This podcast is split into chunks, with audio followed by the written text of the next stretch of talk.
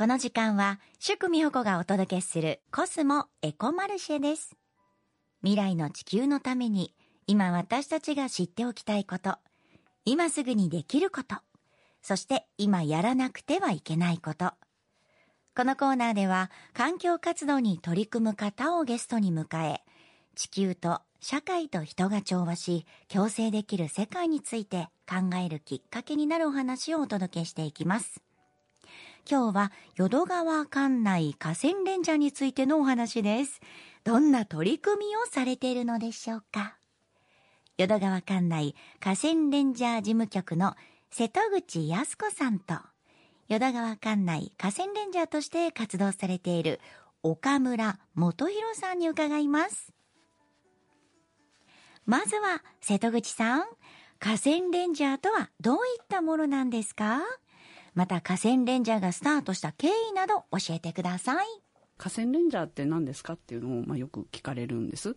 で、まあ、お答えどうしようかなって悩んだりして、その中で、まあ、返信しようかって言ったりして、えー返したりするんですけど、まあもちろん返信はしないんですけれども、えっ、と、昭和、そうですね、40年ぐらいまでは、えー八幡市に木津川の水泳場ってというですね、川の水泳場があったそうです。で、大変賑わっていたというふうに聞いてますが、もちろん今はないというところで、昔と今で、あの、川と人との関わり方というのはだいぶ変わってきていると。で、むしろその、薄れる方に向かっているということで、多分川のことを今考えている人ってすごく少ないんじゃないかなと。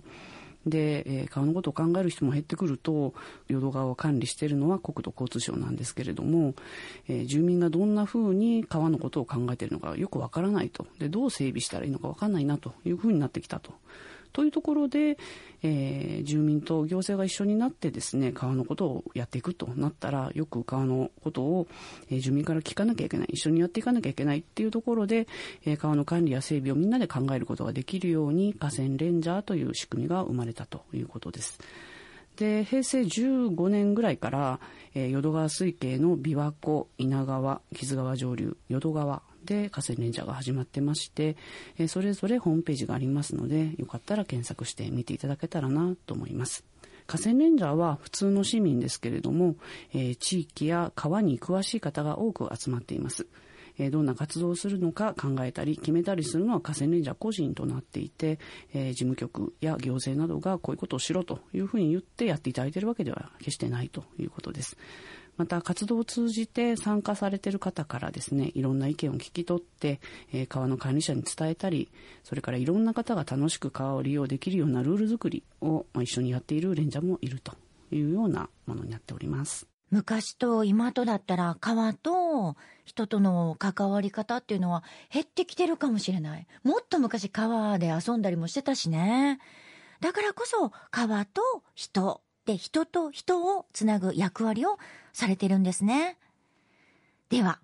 河川レンジャーの岡村さんに聞きたいと思います。河川レンジャーに参加しようと思ったきっかけ、そして実際に活動をしていて感じる現状などお話しください。えー私がね、あの、河川レンジャーになったきっかけはゴミ拾いなんですね。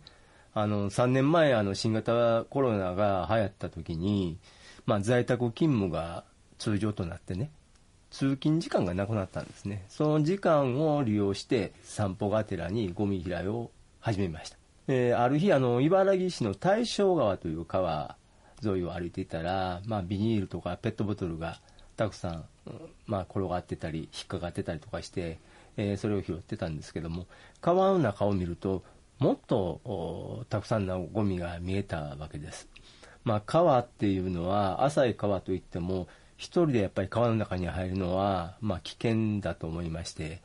一緒にゴミ拾いをしてくれるボランティアグループを探しに、え土木事務所へ行きましたえそこで河川レンジャーのパンフレットと出会ったわけなんです。淀川水系でいろんな活動をされていて、えー私もこういう活動をしてみたいなと思って昨年、えー淀川発見講座そして、えー河川レンジャー養成講座というのを受けて晴れて、えー河川レンジャーになりました。えー淀川、私活動してるのは枚方地区なんですけれども、一旦大雨が上流側で降ったりとかしますと、いろんなゴミが流れてきまして、木の上に引っかかったりとか、また草むらの上の方まで打ち上げられたりします。えー、また水辺の泥の中にも埋もれてるゴミがたくさんあります。ですからあの活動するときは時間やエリアを決めてゴミ拾いをしないと、まあ、キリがないのが現状です。キリがないぐらい本当にゴミが多いということなんです。私もあの淀川を毎日渡ってきてますけども、やっぱりこう水位が上がったりすると、あ、ゴミ流れてんなって上から見てもわかるし、でもやっぱりそれ一人で拾うってなったら危ないから、岡村さんが言うように、みんなで一緒に拾うっていう方がええんやなって改めて思いました。それでは続いて、瀬戸口さん、河川レンジャーの主な活動についても教えていただけますか？えー、河川レンジャーの活動はですね防災環境川の利用維持管理歴史文化川づくりというような分野がありまして、え、岡村さんが行っている河川清掃なんかはですね維持管理の分野に、まあ、整理するような活動になってます。えー、淀川にはですね岡村さん含めまして20名ほどのレンジャーがいましてでそれぞれが、えー、取り組みたい活動を実施しているということになります例えば川の生き物に詳しい人はですねたくさんの生き物が暮らしている淀川の環境を守ろうというようなテーマを設定して、えー、地域の人たちと一緒に取り組めるような活動生き物の観察会ですとか、まあ、もちろん河川の清掃なども企画して実施されているということです。それから川に親しむだけではなくて川の怖いところも伝えてます。えー、水難事故防止ということの講習なんかもですね小学校などに出向いて授業させてもらったりもしています、えー、最近水の災害も多くなってます、えー、そういったところから防災をテーマにしている河川レジャーもたくさんいまして、えこちらは小学校の出前授業や、え自治会の勉強会、え避難訓練に協力するということが多いですね。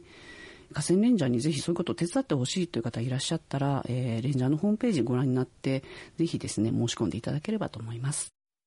今、ラジオをお聞きの方で、あ、そういう活動をされている方がいて、あ、読んだら来てくださるんだっていうのをね、まずは知るっていうことも大切やと思います。なんか水難事故ってお休みが増えるとやっぱ増えるでしょ？それは知っているのと知らないのとでは、やっぱり防げる事故もあると思うので、ぜひ一度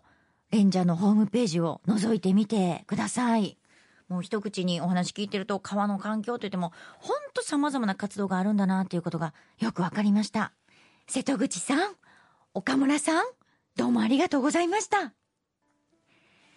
さて、今日はですね、お二人に登場していただきました、淀川管内河川レンジャー事務局の瀬戸口康子さん、そして淀川管内河川レンジャーとして活動されている岡村元弘さん。お二人には来週も引き続きお話を伺っていきます。何やら楽しそうなイベントがあるみたいですよ。来週もぜひ聞いてください。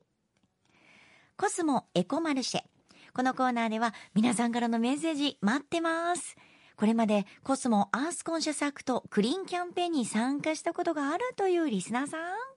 そして今現在私地球にいいこと、こんなことやってるの？というメッセージをお待ちしております。ご紹介した方にはコスモアースコンシャスアクトのロゴ入りエコバッグをプレゼントいたします。たくさんのメッセージ待ってますよ。